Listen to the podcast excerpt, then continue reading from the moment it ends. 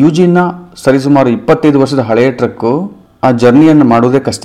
ಯುರೋಪ್ನಲ್ಲಿ ತಯಾರಾದ ಆ ಟ್ರಕ್ಕು, ಅದರ ಪೂರ್ಣವಾದ ಲೈಫ್ನ ಯುರೋಪಲ್ಲಿ ಕಳೆದ ನಂತರ ಸೆಕೆಂಡ್ ಹ್ಯಾಂಡ್ ಟ್ರಕ್ ಆಗಿ ಆಫ್ರಿಕಾದಲ್ಲಿ ಮಾರಿದಾಗ ಆಫ್ರಿಕಾದ ಜನ ಅದನ್ನು ಕೊಂಡ್ಕೊಳ್ತಾರೆ. ಆಫ್ರಿಕಾದಲ್ಲಿರುವಂಥ ಸಣ್ಣ ಬಿಸ್ನೆಸ್ ಮ್ಯಾನ್ಗಳು ಅದನ್ನು ಕೊಂಡುಕೊಂಡು ತಮ್ಮ ಕೆಲಸವನ್ನು ಬ ಮಾಡಿಕೊಳ್ತಾರೆ. ವಿಜಿನ್ ಹೇಳುವಂಥ ಈ ಟ್ರಕ್ಕರ್ ಲುಬುಂಬಾಷಿ ಹೇಳುವಂಥ ಪಟ್ಟಣದಲ್ಲಿ ಅಲ್ಲಿರುವಂಥ ಎಲ್ಲ ಮಾಲ್ಗಳನ್ನು ಅಲ್ಲ ಸಾಮಾನುಗಳನ್ನು ಹಾಕ್ಕೊಂಡು ಇನ್ನೊಂದು ಇನ್ನೊಂದು ಪಟ್ಟಣ ಬುಕಾಮ ಹೇಳುವಂಥ ಪಟ್ಟಣಕ್ಕೆ ಸಾಗಿಸ್ತಾನೆ. ಇದು ಸುಮಾರು ಆರುನೂರು ಕಿಲೋಮೀಟರ್ ದೂರ ಇರುವಂತಹ ಒಂದು ರಸ್ತೆ. ಬಹಳಷ್ಟು ಹಾಳಾಗಿರುವಂಥ ರಸ್ತೆ. ಈ ರಸ್ತೆಯಲ್ಲಿ ಆ ಹಳೆಯಾದ ಇಪ್ಪತ್ತೈದು ವರ್ಷ ಹಳೆಯಾದ ಟ್ರಕ್ ಹೋಗುತ್ತಾ? ನಮಸ್ತೆ, ನನ್ನ ಹೆಸರು ಶ್ರೀಕಾಂತ್ ಹೆಗಡೆ. ನಿಮಗೆಲ್ಲರಿಗೂ ಈ ಆಯ್ಕೆ ಪಾಡ್ಕಾಸ್ಟ್ಗೆ ಸ್ವಾಗತ. ಮಧ್ಯ ಆಫ್ರಿಕಾದಲ್ಲಿ ಒಂದು ದೇಶ ಇದೆ ಕಾಂಗೋ ಅಂತ ಹೇಳಿ. ಇದ್ರ ಬಗ್ಗೆ ನೀವು ಕೇಳಿರ್ತೀರಿ.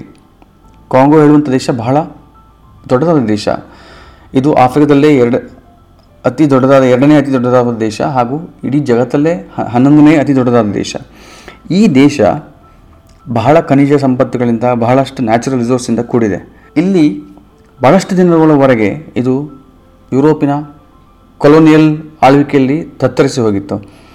ನಂತರ ಅಲ್ಲಿ ಅಲ್ಲಿ ಅಲ್ಲಿ, ಅಲ್ಲಿಂದ ಅದು ಲೋಕಲ್ ಡಿಕ್ಟೇಟರ್ಸ್ಗೆ ಅದು ಅದರ ಅಧಿಕಾರ ಹಸ್ತಾಂತರವಾದಾಗ ಕಾಂಗೋ ವಾರ್ಗಳಾದವು ಒಂದು, ಎರಡು Congo war number one Congo war number two ಇದರಲ್ಲಿ ಏನಾಯಿತು ಅಂದರೆ ಭಾಳಷ್ಟು ಮಿಲ್ ಲಕ್ಷಾಂತರ ಜನ ಪ್ರಾಣ ಕಳೆದುಕೊಂಡ್ರು. ಸ ಭಾಳಷ್ಟು ಆಲ್ರೆಡಿ ಸಾಕಷ್ಟು ಎಕನಾಮಿಕಲಿ ತತ್ತರಿಸಿ ಹೋಗಿದ್ದ ದೇಶ ಮತ್ತೂ ಹಾಳಾಯಿತು. ಹಾಗಾಗಿ ಜಗತ್ತಲ್ಲಿ ಅತೀ ಹೆಚ್ಚು ನೈಸರ್ಗಿಕ ಸಂಪ, ಸಂಪನ್ಮೂಲ ಇರುವಂಥ ದೇಶ ಆದರೂ ಕೂಡ ಇದು ಜಗತ್ತಿನ ಅತಿ ಬಡ ದೇಶ ಹಾಗೂ ಅತಿ ಹ್ಯೂಮನ್ ಡೆವಲಪ್ಮೆಂಟ್ ಇಂಡೆಕ್ಸಲ್ಲಿ ಬತ್, ಅತಿ ಕಡಿಮೆ ರ್ಯಾಂಕ್ ಇರುವಂಥ ದೇಶ ಆಗಿದೆ.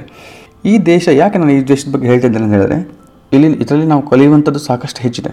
ಈಗ ನೋಡಿ, ನಾನು ಮುಂಚೆ ಹೇಳ್ತಾ ಇದ್ದೆ, ಲುಹುಂಬಾಷಿ ಪಟ್ಟಣದ ಆ ಬಿಸ್ನೆಸ್ ಮ್ಯಾನ್ನ ಬಗ್ಗೆ ಹೇಳ್ತಿದ್ದೆ ಅವನು ಏನು ಮಾಡ್ತಾನೆ, ಅವನ ಹಳೆಯ ಟ್ರಕ್ಕಲ್ಲಿ ಎಲ್ಲ ಸಾಮಾನುಗಳನ್ನು ಹಾಕ್ಕೊಂಡು ಹಾಗೂ ಅಲ್ಲಿಂದ ಇನ್ನೊಂದು ಪಟ್ಟಣಕ್ಕೆ ಹೋಗುವಂಥ ಜನರನ್ನು ಕೂಡ ಕೂರಿಸ್ಕೊಂಡು ಆ ಕಷ್ಟಕರವಾದ ಆ ಜರ್ನಿಯನ್ನು ಮಾಡ್ತಾನಲ್ಲ, ಆ ಜರ್ನಿ ಹೇಗಿದೆ ಅಂತ ಹೇಳಿದ್ರೆ ಅದನ್ನ ಊಹೆ ಮಾಡೋದು ಬಹಳ ಕಷ್ಟ. ಕಾಂಗೋಸ್ ರೋಡ್ಸ್ ಅಂತ ನೀವು ಗೂಗಲಲ್ಲಿ ಅಥವಾ ಯೂಟ್ಯೂಬಲ್ಲಿ ಹಾಕಿದರೆ ನಿಮ್ಗೆ ಗೊತ್ತಾಗ್ತದೆ.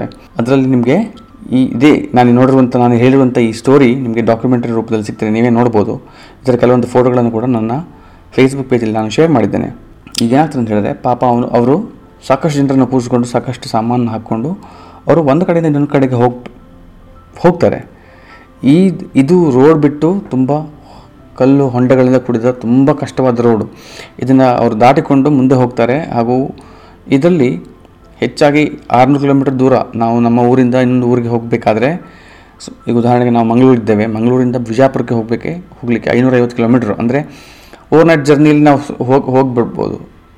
ಆದರೆ ಅಲ್ಲಿ ಹೇಗಿದೆ ಅಂತ ಹೇಳಿದ್ರೆ ಪರಿಸ್ಥಿತಿ, ಅಲ್ಲಿ ಶುರುವಲ್ಲಿ ಏನು ಹೇಳ್ತಾರೆ? ನಾಲ್ಕು ದಿನದಲ್ಲಿ ರೀಚ್ ಆಗಬೇಕು ಅಂತ ಹೇಳಿ. ಆದರೆ ಇಷ್ಟೆಲ್ಲ ಕಷ್ಟಪಟ್ಟು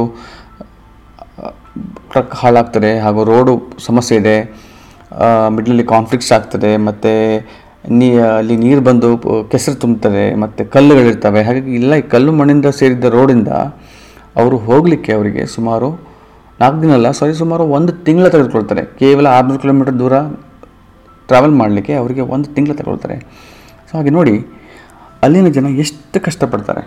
ಹೇಗೆ ಎಷ್ಟು ಕಷ್ಟಪಟ್ಟು ತಮ್ಮ ಮೂಲಭೂತವಾದ ಸೌಕಲ್, ಸೌಕರ್ಯವು ಇಲ್ಲಿರುವಂಥ ದೇಶದಲ್ಲಿ ಅವರು ವಾಸಿಸ್ತಾರೆ ಹಾಗೂ ತಮ್ಮ ಅವರ ಕೆಳಗೆ ಅತೀ ರಿಚ್ ಆಗಿರುವಂಥ ಖನಿಜ ಸಂಪನ್ಮೂಲ ಇರುವಂಥ ದೇಶ ಇದ್ದರೂ ಕೂಡ, ದೇಶದ ಭೂಮಿ ಇದ್ದರೂ ಕೂಡ ಅದನ್ನು ಅವರು ಉಪಯೋಗ ಮಾಡದೆ ಎಲ್ಲ ಈ ಸಂಪನ್ಮೂಲಗಳನ್ನು ಇನ್- ಇನ್ನಿತರ ದೇಶಗಳಿಗೆ ಅವರು ಮಾರಾಟ ಮಾಡಿ ತಮ್ಮ ಕೆಲವು, ಅದಕ್ಕೆ ಸಿಗುವಂಥ ಕೆಲವೇ ಕೆಲವು ಪುಡಿಗಾಸಲಿ ತಮ್ಮ ಜೀವನವನ್ನು ಸಾಗಿಸ್ತಾರೆ.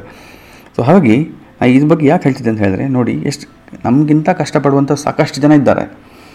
ಸೊ ನಮಗೆ ನಮ್ಮ ನಮ್ಮ ದೇಶದಲ್ಲಿ ಆರ್ ಸ್ವಾತಂತ್ರ್ಯ ಇದೆ. ನಮಗೆ ಆರ್ಥಿಕವಾದ ಬೆಂಬಲ ಇದೆ. ಮೂಲಭೂತ ಸೌಕರ್ಯಗಳಿದ್ದಾವೆ. ನಮಗೆ ವಿದ್ಯೆ ಇದೆ, ಬುದ್ಧಿ ಇದೆ.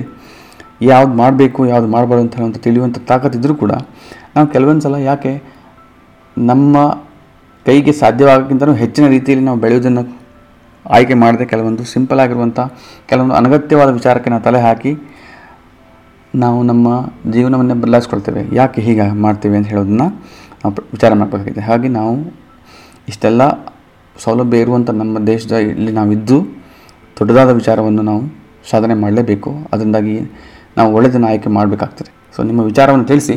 ನನ್ನ ಫೇಸ್ಬುಕ್ ಪೇಜ್ ಇದೆ, ಆಯ್ಕೆ ಪಾಡ್ಕ್ಯಾಸ್ಟ್ ಅಂಥೇಳಿ ನೀವು ಫೇಸ್ಬುಕ್ಕಲ್ಲಿ ಟೈಪ್ ಮಾಡಿದರೆ ನನಗೆ ನೀವು ರೀಚ್ ಆಗ್ಬೋದು. ಅಥವಾ ನನಗೆ ನೀವು ಇಮೇಲ್ ಕೂಡ ಕಳಿಸ್ಬೋದು.